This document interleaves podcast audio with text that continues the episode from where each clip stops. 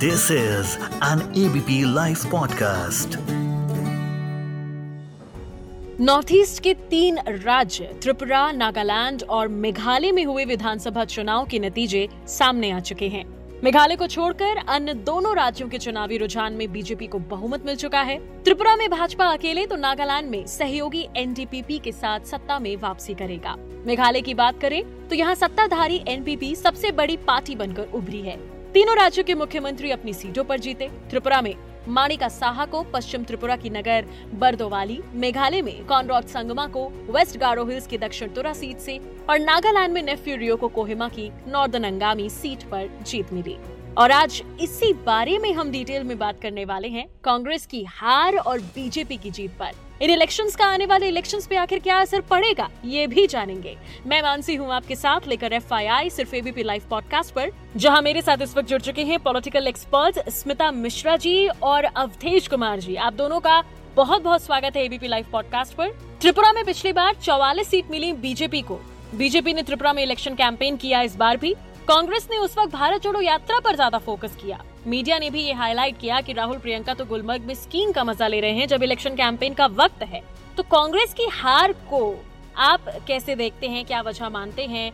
राहुल गांधी खुद मीडिया का रोल या क्या त्रिपुरा ने कांग्रेस को इग्नोर करने का जवाब दिया? नहीं सर राहुल और प्रियंका त्रिपुरा या मेघालय में चले भी जाते तो परिणाम इसके उलट आता। इसके कोई ठोस कारण नहीं है। हम्म। हाँ, क्योंकि कांग्रेस पूर्वोत्तर में एक समय कांग्रेस का एक छत्र राज था लेकिन धीरे धीरे कांग्रेस अपनी नीति रणनीति और चेहरे के कारण वहाँ से उसकी क्षरण की प्रक्रिया आरंभ हुई हम्म। और इस चुनाव परिणाम ने बताया है कि वो क्षरण लगातार जारी है जी। अब कांग्रेस का स्थानापन वहाँ भाजपा ने किया है हम्म, हम्म। तो जहाँ तक उनकी भारत जोड़ो यात्रा का प्रश्न है तो भारत जोड़ो पूरी यात्रा में सैतीस सौ पचास किलोमीटर की यात्रा में हम्म। राहुल गांधी का एक भी भाषण या वक्तव्य मैंने नहीं सुना जिसमें हम्म। वो कह रहे हो कि हम्म। कांग्रेस पार्टी को आप समर्थन करिए हम कांग्रेस पार्टी के लिए यात्रा कर रहे हैं कांग्रेस पार्टी अभी भी पुनर्जीवित हो सकती है कांग्रेस पर तो उन्होंने किया नहीं है जी उन्होंने उन्होंने किया कि भाजपा नफरत फैलाती है और आरएसएस और हम मोहब्बत बांटने चले। जी जी। तो अगर आप आप राजनीति की जगह केवल आप मोहब्बत बांटते हैं तो लोगों ने थोड़ा बहुत आपसे मोहब्बत ले भी लिया होगा। तो उस मोहब्बत के रिटर्न में हम्म। वोट देने के उपयुक्त लोगों ने इसलिए नहीं माना कि आपने उनसे कहा ही नहीं है कि कांग्रेस के लिए हमारी यात्रा है। जी।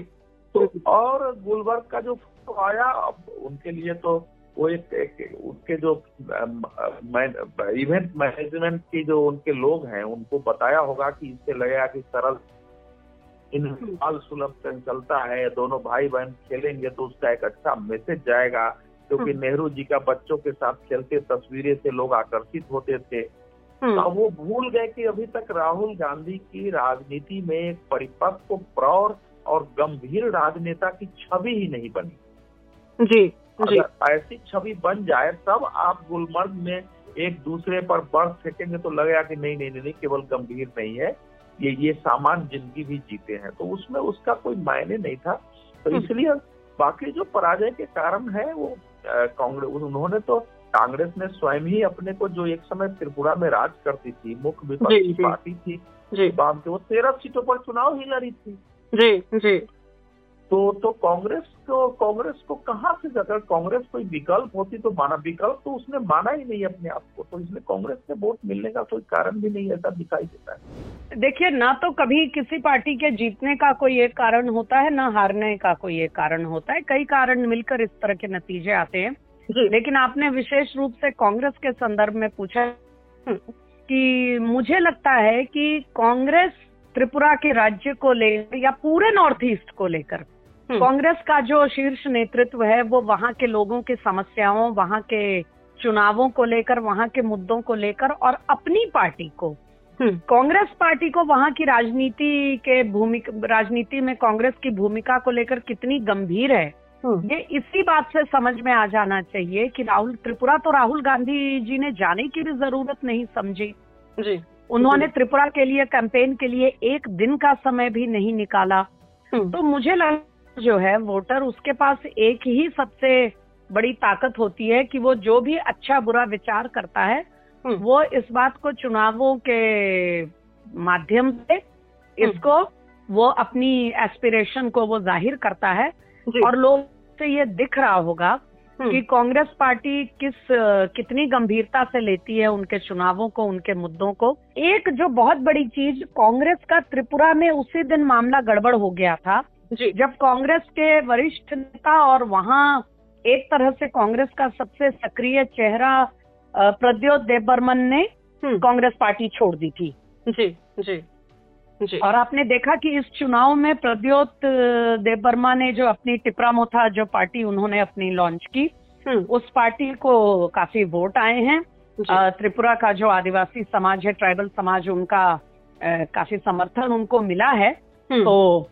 साफ़ है कि कांग्रेस ना पेन को लेकर उनमें गंभीरता थी तो हम्म। इसीलिए मुझे कांग्रेस के जो नतीजे आए हैं उस पर कोई आश्चर्य नहीं है आ, साफ़ दिख रहा है कि लोग नॉर्थ ईस्ट के लोगों को हम्म। जो काफ़ी खुददार लोग हैं they are very proud people वो अपनी संस्कृति अपनी आइडेंटिटी अपने इतिहास को अपने कल्चर को लेकर बहुत ही कॉन्शियस रहते हैं हम्म। और इसीलिए लगभग हर तरफ़ कांग्रेस को रिजेक्ट किया गया है भारत जोड़ो यात्रा फिर से शुरू होगी इस बार नॉर्थ ईस्ट से गुजरात तक क्या ये अब कोई असर दिखा सकती है देखिए अगर भारत जोड़ो यात्रा का थीम यही है कि आरएसएस और बीजेपी फासिस्टवाद है नरेंद्र मोदी ने देश में लोकतंत्र को खत्म कर दिया है ये समाज को तोड़ रहे हैं देश को तोड़ रहे हैं गिरना फैला रहे हैं हम्म। और केवल मैं हूँ जो मैं मोहब्बत देश में फैला रहा हूँ हम्म।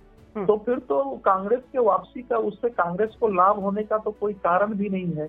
जी। अगर यात्रा किसी भी इस लक्ष्य से हो कि अपने को राजनीतिक दृष्टि से कांग्रेस को मज़बूत करना है राहुल गांधी को कांग्रेस के एक और देश में एक एक गंभीर और देश के मुद्दों को समझने वाले उस पर संघर्ष करने वाले नेता की छवि बनानी है उसकी दृष्टि से हो तो थो, तब थोड़े बहुत उस पर विचार भी किया जा सकता है। लेकिन अभी तक कांग्रेस तो कही नहीं रही है कि ये यात्रा हमारी पार्टी के मज़बूत करने के लिए है या हम्म। उसका जो समर्थन खत्म हो गया उस समर्थन की वापसी के लिए हमारी यात्रा है हम्म। तो आपकी आपकी पूरी वो कह रहे थे कि मोहब्बत बांटते हैं लेकिन कन्याकुमारी से लेके कश्मीर तक राहुल गांधी ने तो ज़्यादातर नफरत की ही बात की है हम्म। उसमें उसमें प्रेम तो था नहीं आप आप उसमें कहाँ कहाँ प्रेम दिख रहा था कहीं आर एस एस के पैंट जलाए जा रहे हैं कहीं सावरकर वीर सावरकर को कायर बताया जा रहा है तो हम्म। इस प्रकार से नरेंद्र मोदी का है तो बाद में अडानी आ जाते हैं तो इसलिए इससे लाभ की कोई संभावना नहीं है लेकिन कांग्रेस के जो सोनिया गांधी परिवार के जो रणनीतिकार हैं सलाहकार हैं हम्म। उनके ध्यान में ये है कि इससे राहुल गांधी कांग्रेस के स्तर पर एक शीर्ष महापुरुष के रूप में स्थापित हो जाएँगे वो हम्म। अपनी कोशिश कर रहे हैं उन्नीस में नागालैंड राज्य बना। साठ साल गुजरे, चौदहवीं बार लोग सीएम चुन रहे हैं। लेकिन आज तक किसी भी सीट से कोई महिला विधायक नहीं चुनी जा सकी थी। इस बार ये परंपरा टूट गई। नागालैंड की हेकानी जखालू जो सात महीने पहले ही राजनीति में आई और कम समय में राज्य की पहली महिला विधायक बनी। क्या कहेंगे नागालैंड के इस बदलाव पर और साथ ही बीजेपी को बहुमत और कांग्रेस का खाता न खुलने को लेकर भी? क्या कहना चाहेंगे? जी हाँ देखिए नागालैंड के चुनाव में मुझे लगता है कि कई सबक हैं नागालैंड के चुनाव नतीजों से। हम्म। कई किस्म के मैसेजेस हमें मिलते हैं। हम्म। सबसे बड़ा तो ये है कि नागालैंड जहाँ कभी लंबे सालों तक कांग्रेस बड़ा अपना वर्चस्व रहा करता था जी। अब नागालैंड से पूरी तरह कांग्रेस एक तरह से नदारद हो चुकी है। उसका वजूद बिल्कुल न के बराबर रह गया है खत्म हो चुका है। हम्म, दूसरी बात केंद्र सरकार के भाजपा और भारत सरकार ने नागालैंड में शांति स्थापित करने के लिए नागालैंड में कनेक्टिविटी सबसे बड़ी बात है स्टेबिलिटी स्थायित्व को लेकर जहाँ बार बार सरकारें बदलती थी उठा पटक हमेशा होती रहती थी हाँ जी। जिस तरह का स्थायित्व वाली सरकार दी है शांति स्थापित हुई है हम्म। पर लोगों को फ़र्क नज़र आ रहा है और न्यूफ्यू रियो जो नागालैंड के बहुत ही कद्दावर नेता हैं उन्होंने भी अपने नेतृत्व का सिक्का जमा कर वो आए हैं पूरे हम्म। स्पष्ट बहुमत से बिल्कुल एक तरह से बिल्कुल एक तरफा सदन बिल्कुल नज़र आ रहा है जी और मुझे लगता है कि जैसा मैंने पहले आपसे कहा कि नागालैंड हो या त्रिपुरा हो हम्म। इन राज्यों के लोग अपनी अपने हेरिटेज को लेकर अपने इतिहास अपनी आइडेंटिटी कॉन्शियस होते हैं बहुत ही ये खुददार लोग हैं हम्म। तो अगर आप बार बार इनको ये एहसास दिलाएँगे इनकी इनका इंटीग्रेशन न करके इनको अलग थलग रखने का जो प्रयास है वो मुझे लगता है कि वहाँ के लोगों को वो चीज़ बिल्कुल पसंद नहीं आई है भारतीय जनता पार्टी ने कनेक्टिविटी को बढ़ा के। भारतीय जनता पार्टी ने अपने एलाइज को पूरा सम्मान दे करके राजनीतिक रूप से हम्म। और तीस तीस साल से जो लंबित पड़े थे इंफ्रास्ट्रक्चर के प्रोजेक्ट्स हम्म। उनको तेज़ी से काम करके उनको पूरा करके ये दिखाया है कि नॉर्थ ईस्ट को मेन स्ट्रीम इंडिया के साथ जोड़ने का काम जो है वो बहुत तेज़ी से चल रहा है। जी। और इसीलिए मुझे लगता है कि इस तरह के चुनाव नतीजे आए हैं। जी। आ, लेकिन वो महिला विधायक की बात आपने की। हाँ जी महिला तो सबसे पहले तो महिला विधायक जो पहली इस बार चुनी गई हैं युवा हैं बहुत ही डायनामिक महिला हैं वो। असेंबली में वो पहली महिला विधायक बन के उन्होंने इतिहास रचा है। मगर ये हमारे लिए सोचने का भी एक मौका है कि नागा सोसाइटी में महिलाओं की बहुत ही बहुत भूमिका हमेशा रही है और नागा हिस्ट्री में भी हम्म। चार ज़रूर करना चाहिए। देखिए ऐसा है नागालैंड मेघालय और त्रिपुरा इन तीनों राज्यों के परिणामों के अलग अलग भी विश्लेषण हो सकते हैं इनको साथ मिला के भी हो सकता है जी सर भारतीय जन, भारतीय जनता पार्टी ने पहले भी राज्यसभा में एक महिला को स्थान दिया था हम्म। और चर्चा चली थी कि देखो पहली बार कोई महिला इस प्रकार से राज्यसभा में आई है हम्म। तो तो अब जो उत्तर है पूर्वोत्तर के सोचने के और व्यवहार करने की जो प्रवृत्ति थी राजनीति में वो बदलती हुई दिखाई दे रही जी उससे पहले इस रूप में समझना पड़ेगा कि नरेंद्र मोदी के नेतृत्व में भारतीय जनता पार्टी ने पूर्वोत्तर को समग्र रूप में और पूर्वोत्तर के राज्यों के लिए अलग अलग उन राज्यों के भी जो अलग अलग छोटे छोटे क्षेत्र है हम्म। उन पर गहराई से अध्ययन करके उनके विकास के उपाय क्या हो सकते हैं वहाँ के लोगों की आकांक्षाएँ क्या है उनकी हम्म। सभ्यता संस्कृति और परंपराएँ क्या है जो वहाँ के इतिहास पुरुष कौन रहे हैं इन सब पर लंबे समय तक काम किया है हम्म। और उन कामों के परिणाम ये आए हैं कि एक पूर्वोत्तर के जो बड़ा वर्ग और एक बड़ा समूह जगह जगह जो अलगाववाद और उग्रवाद में था हम्म। उसको धीरे धीरे उसके अंदर उसकी क्षेत्रीय महत्वाकांक्षाओं को कंसोलिडेट करते हुए उसको राष्ट्र भाव से जोड़ने की पहल की है जी। और इसके परिणाम ये आए हैं कि करीब पूरे पूर्वोत्तर में आठ हज़ार उग्रवादियों ने आत्मसमर्पण किया है पिछले आठ वर्षों में। जी। और आप विकास की दृष्टि से देखें तो रेल लाइनें हैं सड़कें हैं एयरपोर्ट है सत्रह एयरपोर्ट वहाँ काम कर रहे हैं। जी जी सर। तो और जो दो बड़ी बातें हुई हैं जिसकी ओर शायद ध्यान नहीं जा रहा है। प्राइम हम्म। मिनिस्टर ने नागालैंड की चुनावी सभा में ये कहा। हम्म। दो बातें उन्होंने कही। पहली बात तो ये कही कि हम अफस्पा को धीरे धीरे पूरी तरह हम यहाँ से हटा देंगे। जी। पहले अफस्पा जो सशस्त्र सशस्त्र बल विशेषाधिकार अधिनियम है वो हम्म। पूरे पूर्वोत्तर में था। उसकी मांग भी होती थी राजनीतिक पार्टियाँ करती थी मानवाधिकारवादी संगठन आवाज़ उठाते थे। लेकिन अफस्पा को धीरे धीरे वहाँ से हटाने का ठोस काम कोई पार्टी ने किया तो बीजेपी ने किया है। आज पूर्वोत्तर के ज़्यादातर क्षेत्रों में अफस्पा नहीं है थोड़े बहुत क्षेत्र में है भी तो प्रभावी नहीं है असम से त्रिपुरा से मेघालय से मिजोरम से। नागालैंड से भी अलग अलग क्षेत्रों से कम किया गया। प्राइम मिनिस्टर ने वहाँ कहा। हम्म। दूसरा उन्होंने कहा हम्म। कि जो सेकुलरिज्म की बात हो रही है हमारा सेकुलरिज्म यह है कि हम क्षेत्र जाति पंथ और लिंग भेद से ऊपर उठकर सबका विकास हो और सबको अपने संभावनाओं के अनुरूप प्रगति करने का अवसर मिले ये काम हम करते ये हमारा सेकुलरिज्म जी। तो ये पूरे पूर्वोत्तर में ये चीज़ें देखी है और इसका व्यापक असर है। तब भी भारतीय जनता पार्टी नागालैंड में अच्छा की है। तो हम्म। वहाँ का वातावरण बदलने में रानी गाइडेल्लू को लेकर के जो पूर्वोत्तर के महापुरुष थे ऐसे जिन्होंने अपने संघर्ष किया अपने जीवन में जिन्होंने बेहतर काम किया है आज़ादी की लड़ाई उन सबको उन सबके जन्म दिवस तिथियाँ उनके बलिदान दिवस मनाए गए हैं। हम्म। नागालैंड में रानी गाइडेल्लू को मना के महिलाओं के अलग अलग कार्यक्रम हुए हैं वहाँ। हम्म। बड़े बड़े तो इन हम्म। सब का व्यापक असर है और एक महिला का जीतना अभी एक शुरुआत है। नागालैंड का बदलाव हमको दिखाई दे रहा है। क्योंकि नागा पीपुल्स फ्रंट को केवल दो सीटें आई है वहाँ। जी और पिछली पिछली बार उनके सारे विधायक चले गए थे विपक्ष कोई रहा ही नहीं था भारतीय जनता पार्टी अब नागालैंड में एक बिल्कुल स्थिर अस्थायी और सशक्त सरकार बनने जा रही है और हम्म। वहाँ के शांति की दिशा में सुदृढ़ होगा। वोट शेयर की बात करें तो त्रिपुरा और नागालैंड में भले ही बीजेपी अभी तक जो देख रहे हैं कि पूरी तरह से ये जीत रही है बट इनका वोट शेयर 2018 के मुकाबले थोड़ा कम हुआ है जीत के बावजूद। तो इसे कैसे देखती हैं आप? देखिए ये मत भूलिए कि इन दोनों राज्यों में बीजेपी या बीजेपी जो अपने एलाई के साथ आ, हम्म। सत्ता में थी वहाँ एंटी इनकम्बेंसी का भी सामना कर रही थी। जी। सबसे बड़ी बात तो ये है कि दोनों राज्यों में बीजेपी ने एंटी इनकम्बेंसी को पूरी तरह सिरे से बीट कर दिया है।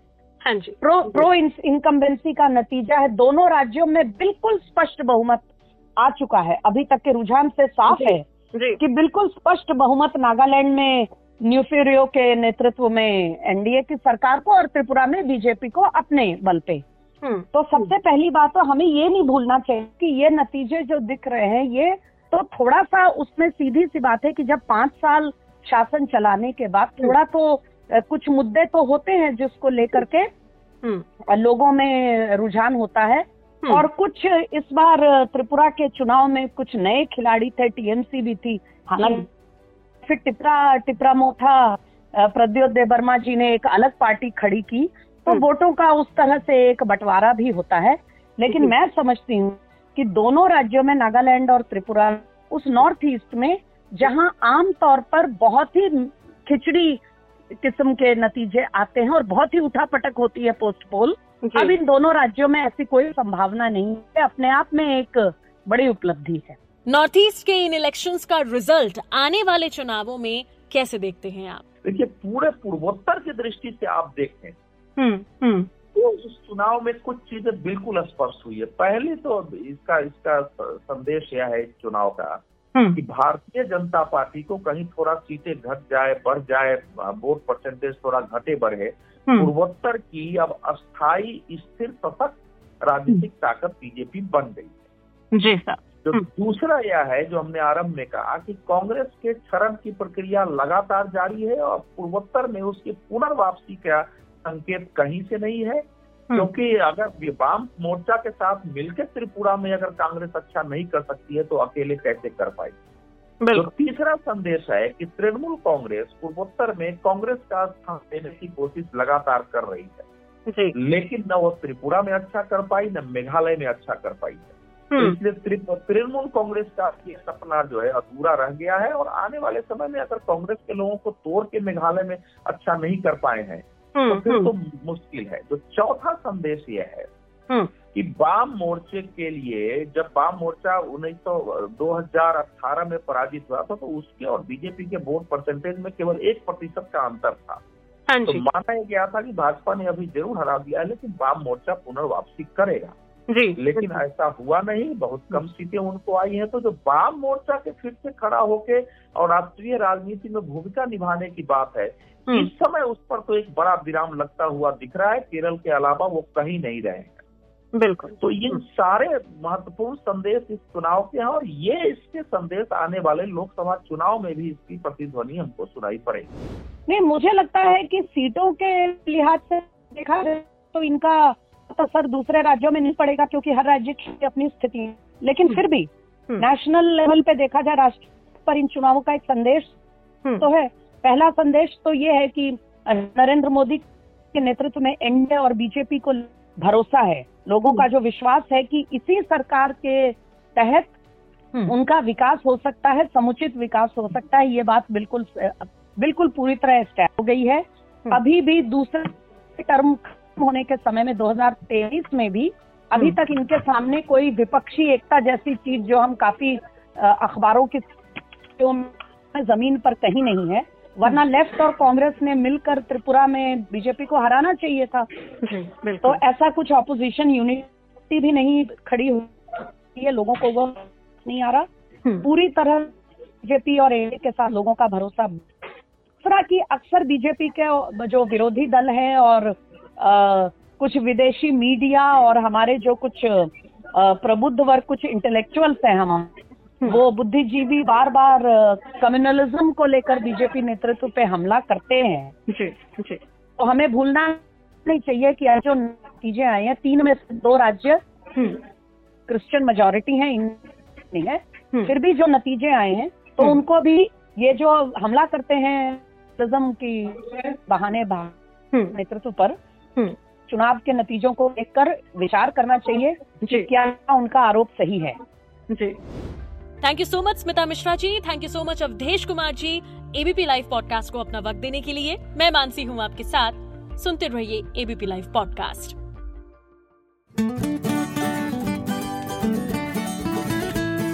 this is an ABP live podcast